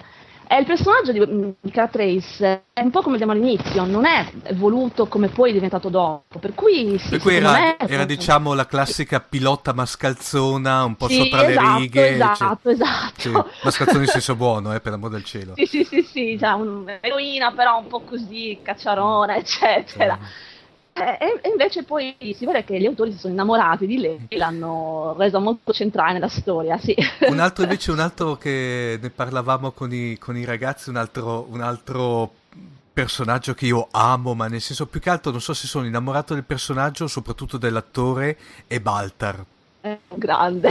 Tanto la, l'attore, Adoro sec- secondo me l'atto- l'attore lo rende in una maniera veramente... James quell'attore è troppo bravo. Eh, soprattutto quando fa quelle scene che eh, secondo me poi l'hanno, eh, forse le hanno lasciate un po' andare a partire dalla seconda stagione, però soprattutto nella prima stagione che fanno vedere che lui quando parla, che, che, parla con la caprica sé, poi dopo viene inquadrato invece come viene visto dagli altri, che fa proprio una figura da... Eh, è eh, sì. Che quella cosa lì, peccato che non l'hanno continuata a riproporre, ma l'hanno un po' lasciata andare, sì. nel senso... Eh. Forse sai, perché io ho, ho, questa sensazione, non voglio fare spoiler, che Battlestar Galactica è eh, partito bene, è un crescendo di... Eh, di cupitudine, passate, passami il neologismo, no? per dopo dare un colpo di reni alla fine e tirarsi sì. verso un qualcosa di positivo. A me mi dà questa idea qua. È il problema di quando fanno le serie così in divenire, che purtroppo, soprattutto l'ultima stagione è stata un po' sofferta perché è stata fatta mm. con un po' di ritardo. Hanno dovuto chiudere quindi hanno anche, anche, anche, se Carla, devo dire la verità, Battlestar Galactica, nonostante abbia avuto uh, una, come dire, una, una, genesi completamente diversa, però uh, attualmente insieme a un'altra serie che io amo, i nostri ascoltatori lo sanno perché ogni due per tre la cito, eh, che è praticamente Babylon 5, eh, che praticamente sono due serie che danno proprio l'idea di essere state scritte, qui te ne sai qualcosa, come un romanzo, per cui con un sì. inizio e una fine. Mm, sì. Per cui praticamente ah, danno... Almeno ci sono riusciti a dare questa illusione. Sì. Ecco, vabbè, eh, danno un senso di completezza. Poi sì. ho detto, nel senso che uno le, le, le legge o vede, dipende dai punti di vista, come se fossero due romanzi praticamente, sì. sapendo che arrivano in fondo. Eh, eh, una cosa invece, eh, e, e io la, la, buttiamola lì senza dare tanti spoiler, mi raccomando, ovviamente, anche se, come ripeto, ehm, immagino che tutti i nostri ascoltatori abbiano visto. E di The Plan cosa mi dici? Eh, non lo so, ho dei con- sentimenti contrastanti di The Plan, nel senso che prima di tutto ho trovato alcune incongruenze che già non mi sono piaciute molto. Però è, è interessante, ecco, solo che non so, messo a quel punto quando l'hanno diciamo, prodotto a fine praticamente, c'è il problema che la maggior parte dei spettatori non si ricordavano tanto bene la, mm. le prime stagioni per cui, boh, a tratti un po' noioso. Però magari rivisto, dopo che ti sei rivista tutta la serie, ha un suo senso. Ma Peccato io... per qualche incongruenza. A me mi aveva fatto quando l'avevo visto ancora, diciamo, Battlestar Galactica, ti parlo ancora in versione scaricata dai canali ufficiali, diciamo così, no? Sottotitolata che poi avevo visto The Plan, io vedendo The Plan me la sono rivista tutta da capo, perché mi ha fatto eh. questo... perché vedevi tutto con ovviamente un'altra ottica. Comunque, secondo me è un interessantissimo epi, eh, esperimento. Sì. Eh, passami il parallelismo, non trovi che forse l'unico esperimento che abbiamo visto in ambito mediatico di far vedere, eh, come dire, il... Um, L'altra faccia. L'altra faccia forse l'abbiamo vista in Guerre Stellari, altro tema a te caro? Eh, eh sì, eh sì, eh sì.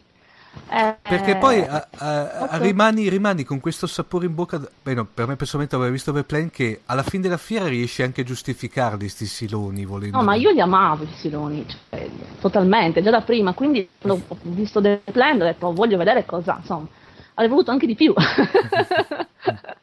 Devo dire la verità, io li ho sempre adorati i siloni, cioè proprio.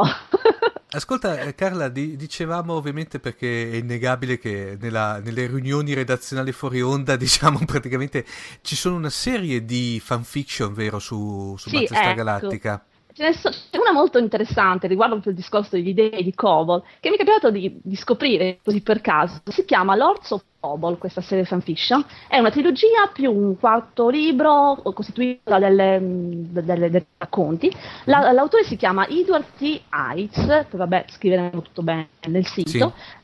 Eh, si tratta di appunto degli ebook gratuiti, quindi si trovano, posso scaricare tutti i formati da Smashwords, che trattano proprio della storia su Cobol, cioè cosa è accaduto su Cobol che ha portato poi all'esodo, chiaramente inventato da un, da un fan, però ha delle, delle, recensioni molto buone, per cui secondo me vale la pena leggerlo. È in inglese purtroppo. Eh beh, quello sai, diciamo che per, per, un buon amante della fantascienza questo non dovrebbe essere assolutamente no, un limite, anzi. È la norma praticamente.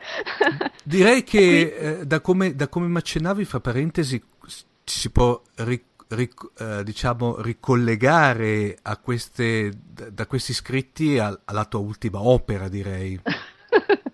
Volendo sì, eh, diciamo in qualche modo, perché mi è successa una cosa un po' particolare, nel mm. senso che quando sono andata a inventare il nome delle missioni della NASA, di mia opera Deserto Rosso, ho finito per citare Battlestar Galactica, è capitato così. Un po' voluto, un po' casuale, devo dire, perché ero lì che dicevo, come le chiamo queste missioni? E comincio, vabbè, una la chiamo Isis, che poi sarebbe Iside, mm-hmm. perché a me piace, insomma, la metodologia egiziana, ok, ma l'altra mettiamo, beh, prendiamo una divinità eh, greco-romana, in genere si fa così, no? Mm-hmm. Ho detto, ma non mi, non mi veniva in mente, ho detto, pensiamo a Battlestar Galactica. no, beh, beh, Era più facile, cioè però, nerd proprio. Per, esatto, no, esatto, questa qui è veramente da nerd, è un po', beh, un po come, come, come chi, chi, chi, lavora soprattutto nel mio campo, diciamo, nella, nella vita reale, come che lavora nel campo dei sistemi informativi, praticamente chi non ha mai chiamato i, i server come o i robottoni giapponesi Chiaro. oppure ne, ne, no, i robottoni giapponesi oppure nel nostro caso praticamente aziendalmente parlando abbiamo tutti i nostri computer che sono le astronavi di, del mondo di Star Trek per cui praticamente... è bellissimo. E infatti io come vado a chiamare l'altra missione era come il personaggio di Era Agaton cioè non neanche divinità proprio il personaggio. Tra l'altro... e cosa vado a scoprire? Mm. Cosa vado a scoprire? Mm. Che dopo mi sono resa conto, doveva essere praticamente il mio subconscio che lavorava, che praticamente... che il personaggio di Agatha in realtà in una parte della storia era stata rapita, insomma, era ancora piccola, è stata rapita, l'avevano chiamata Isis e quindi cioè proprio... cioè proprio, caspita, come si suol dire, vedi che, eh, come dire, i circhi si chiudono, come si suol dire. È pazzesco sì, anche se poi diciamo, Deserto Rosso non c'entra niente con le divinità mm. greco-romane, con la, neanche lontanamente con il tipo di, di religione che c'è in Battista Galattica, mm. zero, assolutamente niente. Eppure, boh, cazzo, sono cose che capitano. Senti, Carla, a questo punto però dai, eh, facciamo una, una, pop-up che non c'entra niente. Dai, dacci, dacci, qualche anticipazione sui nuovo, nuovi capitoli eh. di Deserto Rosso, dai, ti prego. guarda. Io guarda, Carla, devo fare, eh, e qui faccio un atto di, come dire, un outing negativo, devo dire la verità, sai che non ho avuto ancora tempo eh, di, di, aver letto, perché volevo mettermi in maniera, come dire, seria, di, non ho ancora letto il secondo capitolo, Abitanti. Ah. Eh, chiedo venia, lo so che adesso messo, quando diciamo chiuderemo il collegamento mi picchierai, però...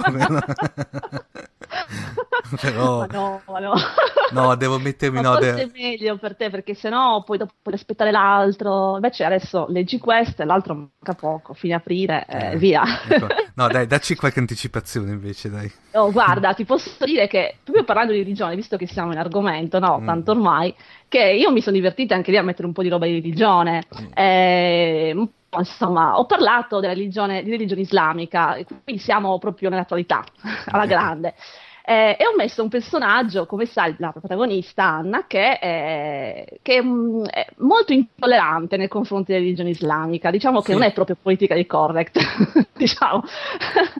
E, e, si è trovata, mm, suo malgrado, invece in questa missione con altre quattro persone, quindi cinque persone che vanno in questo pianeta deserto, e una di queste persone è un, uh, un musulmano, ovviamente, e quindi via eh, vai di conflitto. Ora, già nel secondo episodio che tu non hai letto, però, purtroppo. No, ma fai pure. Conflitto... Io, guarda, io sono per gli spoiler, per cui. per, per questo conflitto si fa, fa, molto più interessante, perché poi alla fine. Eh, lei è un po' una metafora di, de, de, del mondo occidentale che a causa dei fatti di attualità, dei tristi fatti di attualità, magari vede eh, l'islamismo, il musulmano in maniera un po' ambivalente. Cioè, c'è un mm. po' di rispetto, così ingiustificato anche verso chi non c'è niente alla fine, mm. ma anche curiosità. E quindi questa ambivalenza la troviamo anche in Anna, che tra l'altro, essendo figlia di, a sua volta di un musulmano che però ha, con cui non, è, non, ha vissuto perché eh, i genitori non, vivevano insieme, eh, lei ancora, ancora, maggiormente ha questi due aspetti molto estremizzati, tant'è eh, proprio perché è stata la sua vita culturale. E quindi si troverà a, a dover con, avere a che fare con questo personaggio e vedrà che lontano dalla Terra, con le sue ehm, eh, come convenzioni, ehm, si troverà quindi lontano da tutte queste cose tipicamente terrestri, in un mondo alieno, eh, i suoi pregiudizi perdono il significato, perché alla fine sono esseri umani, non sono mm. più eh, suddivisi in razza, religione, ma sono tutti allo stesso livello, e si renderà conto appunto proprio che tutto ciò che lei pensava eh, non ha alcuna base razionale, ecco, e questo no, di, è interessante. no, e, e, direi che tutto sommato, analizzando in ultima istanza, c'è molto di Battlestar Galactica anche. Eh, volendo, sì, ma, è un tema universale poi sì. questo dei pregiudizi sì. religiosi, sì. sì. Eh, chiaramente qui però nella mia storia è, è una trama, non è che sia la base, la base tutt'altro, ecco, non parlo di religione. E, Però ovvia... è molto divertente perché comunque il lettore si, sì. si ritrova, si medesima, secondo me. E ovviamente penso. qui obblighiamo i nostri, i nostri, ascoltatori che se non l'hanno ancora letto di leggersi per forza. perché adesso arriva il terzo, il terzo è lunghissimo, eh? quindi... Oh mamma che... mia, mi fai il V-plan della situazione per intenderci.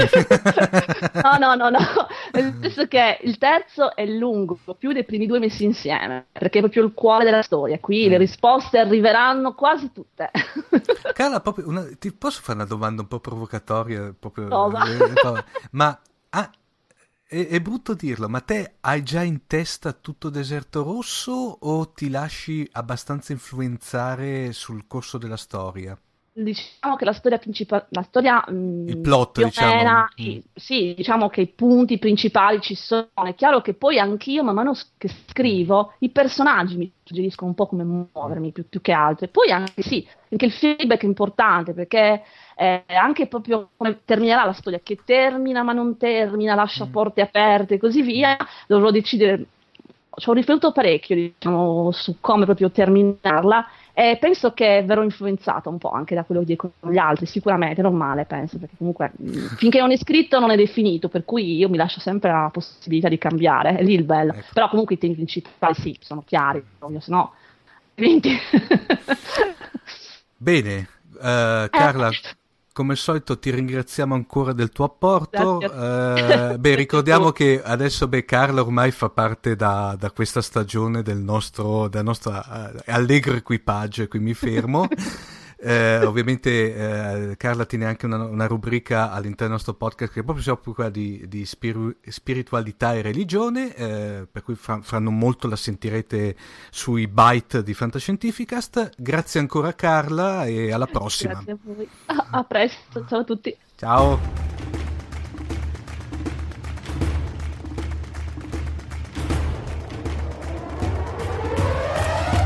Arriviamo all'ultima parte nel- del- di questo episodio nel quale abbiamo sviscerato veramente questa magnifica serie di fantascienza parlando un po' di videogiochi. Giustamente Max prima stava citando l'unica cosa della quale io non ho esperienza, Il il MMORPG de- l'M&M, dai. il eh, Massive Multiplayer Online RPG o il role playing game di Battlestar Galactica del quale io non ho esperienza quindi lascio il microfono a Max che, che l'ha No, provato. ecco, ma io l'ho solo provato, eh, dico, Vabbè, quindi onest- più meglio qualcosa. E devo dire che effettivamente eh, riesce bene a rendere l'ambientazione, dà la sensazione effettiva di ritrovarsi nel mezzo della guerra. eh, l'ambientazione è sostanzialmente quella che puoi scegliere se sei un silone eh, piuttosto che un, eh, un umano e sei...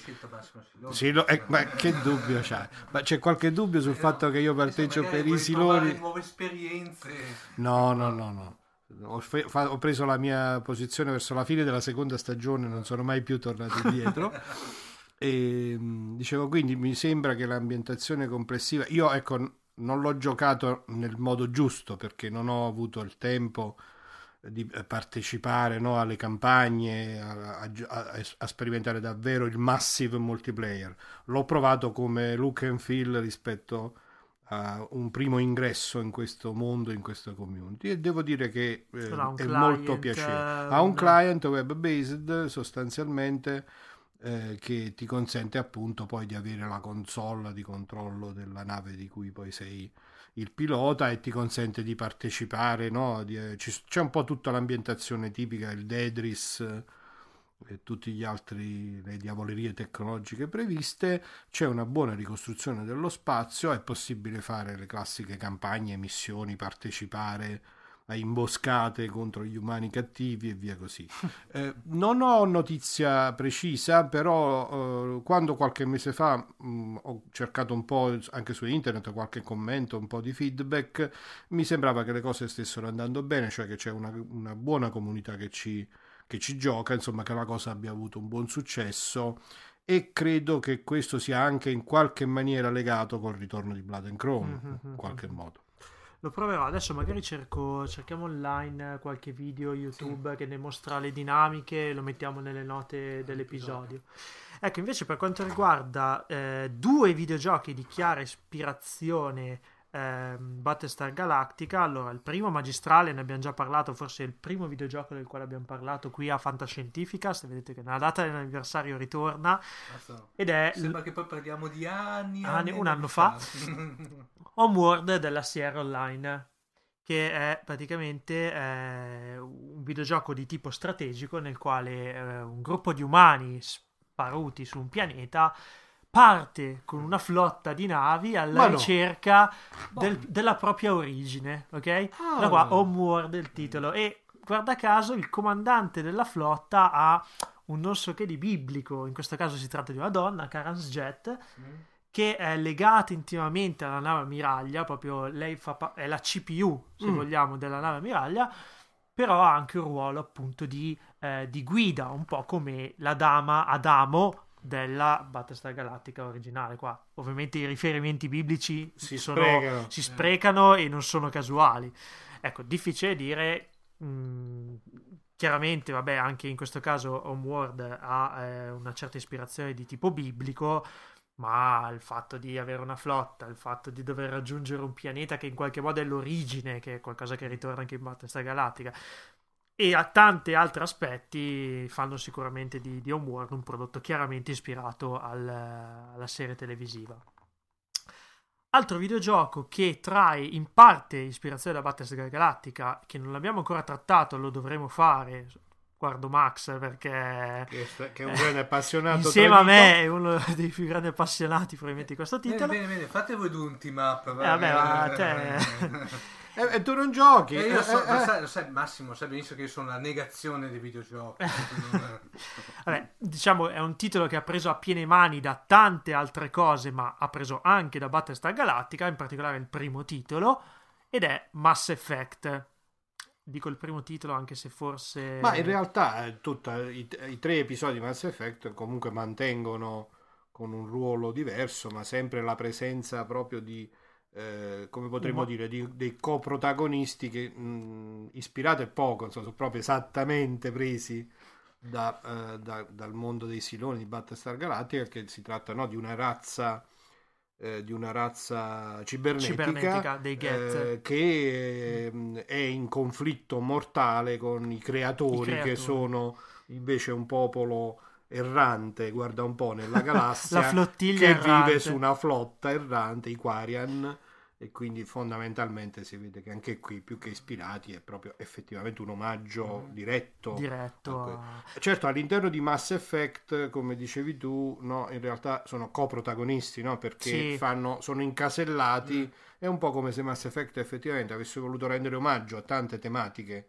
della Cioè, fantascienza. pensiamo a Stargate ad esempio, cioè di chiara ispirazione. Ci sono un po' tutte queste grandi tematiche di- magistralmente di messe puzzle. insieme. Sì, è un Eh, un puzzle potpourri. fatto, cioè però veramente come diceva Max, magistralmente messo insieme, nel senso che ha messo insieme Co- tante coerente. cose non originali, Ma ma in una maniera interpretate in tale, maniera originale. interpretate in maniera originale. maniera originale. Esatto, quindi è questo che fa di Mass Effect 1, il 2 Il 2 è un capolavoro assoluto, il 3, ahimè, è un po' eh, da discutere, però appunto vale la pena di farlo in una, In una puntata dedicata. specifica tematica. Ok, esattamente. soprattutto dopo che avrò giocato il 3 che mi manca ancora.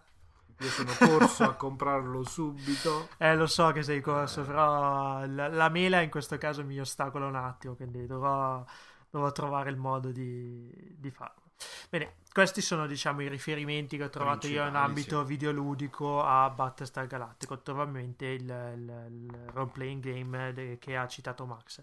Esistono anche, li, li potete trovare, dei giochi da tavolo ispirati a Battlestar Galactica. Eh, ci sono tanti giochi da tavolo che eh, sviscerano un attimo le questioni tattiche tra navi e tra questi c'è un gioco adesso mi è venuto in mente adesso all'ultimo quindi non so dirvi di preciso la casa editrice però si trova si compra eh, abbastanza facilmente online ci sono parecchi store eh, come Hobby Games e altri che vendono proprio mandano a casa la scatola Eh, Max sta smanettando intanto Sì. sull'iPad per cercare il titolo è ispirato a eh, Battlestar Galactica, la nuova serie.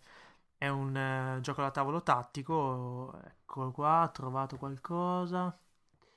Trovato. Ta ta ta ta, È dell'edizione Strade Libri, che è una, mm, una casa editrice, se non mi sbaglio, italiana molto famosa per titoli eh, di un certo tipo, prodotta da Fantasy Flight, che è una casa editrice americana. Ecco, scusate. Ehm, Ed è in Italia pubblicato da editrice editrice giochi. giochi, però Fantasy Flight, diciamo, non so se è stato tradotto, forse è stato tradotto in italiano. Sì, Fantasy Flight è famosa perché è una casa editrice che fa molt- ha fatto molti eh, giochi da tavolo di fantascienza, mi pare che anche quello di Star Trek recente sia loro, e eh, molto strategici. Mhm. Quindi mh, avevo visto tempo fa delle dinamiche, diciamo che le, le dinamiche dei giochi da tavolo di strategia e fantascientifici non, non differiscono molto l'uno dall'altro, ci sono alcune magistralmente interpretate, altre magari un pochettino più semplici. Mi sembra che Battlestar Galactica sia tra i giochi comunque più semplici da un punto di vista fantascientifico che si possono trovare. Metteremo anche in questo caso i riferimenti link. e la recensione di mondonerd.it, attenzione Ecco per cui prendi i cugini. i cugini di Mondo Nerd del, del gioco direttamente nelle note dello show.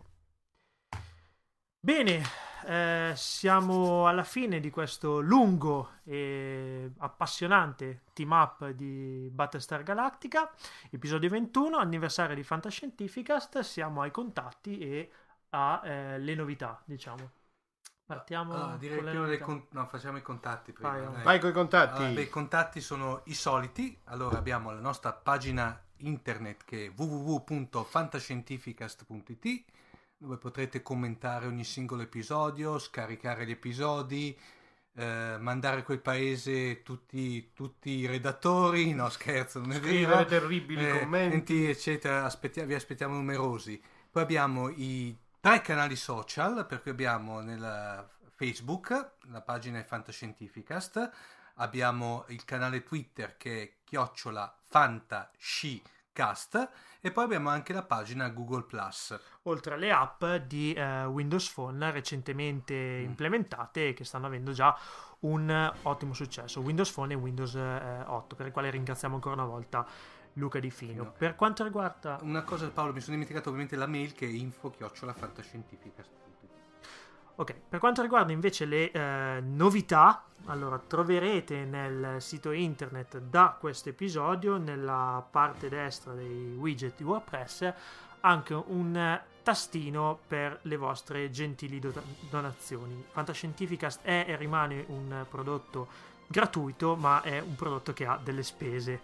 Abbiamo affrontate anche abbastanza di recente perché per ascoltare questa- questo podcast dobbiamo pagare una licenza per, per ascoltare per fare questo podcast e poter mandare i brani ovviamente a cui tutti noi E le siamo musiche famosi. originali che comunque rendono più gradevole l'ascolto. Esatto, eh, dobbiamo pagare una licenza alla Società Italiana Autori Editori che ha un certo costo, oltre ovviamente ai costi per i server e le strutture. Quindi eh, vi chiediamo eh, se volete, se, se- se volete sostenere il nostro lavoro, di fare una libera donazione eh, tramite il pulsante PayPal, insomma. Eh, E per partecipare quindi alle spese di Della- quello che speriamo sia, se non il vostro, uno dei vostri podcast, podcast preferiti. preferiti. Esatto. Molto liberamente, ripeto. E niente, siamo proprio alla fine. Io ringrazio tutti voi che avete partecipato live questa volta. Dai ragazzi, è stata un'esperienza emozionante essere qui tutti in, ca- in carne e ossa e ovviamente anche un po' di cromo. Un po' di Blood and chrome. Chrome. Eh, in blood and chrome. In Blood and Chrome. grazie a Carla che è intervenuta e grazie a voi per averci scaricato, ascoltare, ascoltati e eh, ovviamente diffusi sui vostri canali. Mi raccomando, portate un amico a E Fantascientifica. sappiate che per il secondo anno di Fantascientificast abbiamo un piano. Ah, abbiamo un piano, ragazzi. Tra l'altro, eh, un piano eh, steso nero su bianco in pizzeria. Quindi è già- sotto L'abbiamo siglato col pomodoro fresco. e lambrusco. Eh, quindi state freschi. Bene, ci risentiamo tra un paio di settimane circa. Al momento, per il momento, un arrivederci, un abbraccio. Ciao! Ciao! Ciao!